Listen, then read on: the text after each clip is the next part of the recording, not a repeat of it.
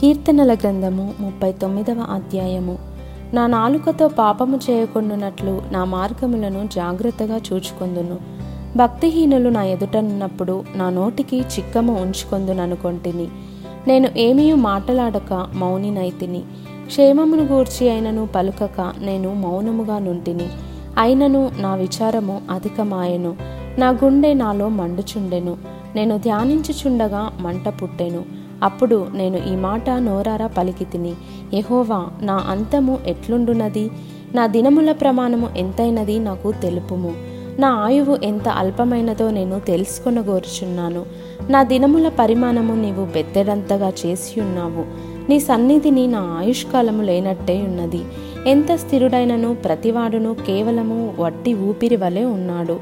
మనుషులు వట్టి నీడ వంటి వారై తిరుగులాడుదురు. వారు తొందరపడుట గాలికే గదా. వారు ధనము కూర్చుకొందురు గాని అది ఎవనికి చేజిక్కునో వారికి తెలియదు. ప్రభువా నేను దేని కొరకు కనిపెట్టుకొందును? నిన్నే నేను నమ్ముకొని ఉన్నాను. నా అతిక్రమములన్నిటి నుండి నన్ను విడిపింపుము. నీచులకు నన్ను నిందాస్పదముగా చేయకుము. దాని చేసినది నీవే గనుక. నోరు తెరవక నేను మౌనినైతిని. నీవు పంపిన తెగులు నా మీద నుండి తొలగింపుము. నీ చేతి దెబ్బ వలన నేను క్షీణించుచున్నాను. దోషములను బట్టి నీవు మనుషులను గద్దింపులతో శిక్షించినప్పుడు చిమ్మట కొట్టిన వస్త్రము వలె నీవు వారి అందము చెడగొట్టేదవు.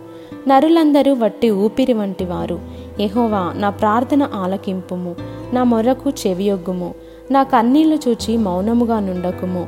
నీ దృష్టికి నేను అతిథి వంటి వాడను. నా పితరులందరి వలె నేను పరవాసినై ఉన్నాను నేను వెళ్ళిపోయి లేకమునుపు నేను తెప్పరిల్లునట్లు నన్ను కోపముతో చూడకుము.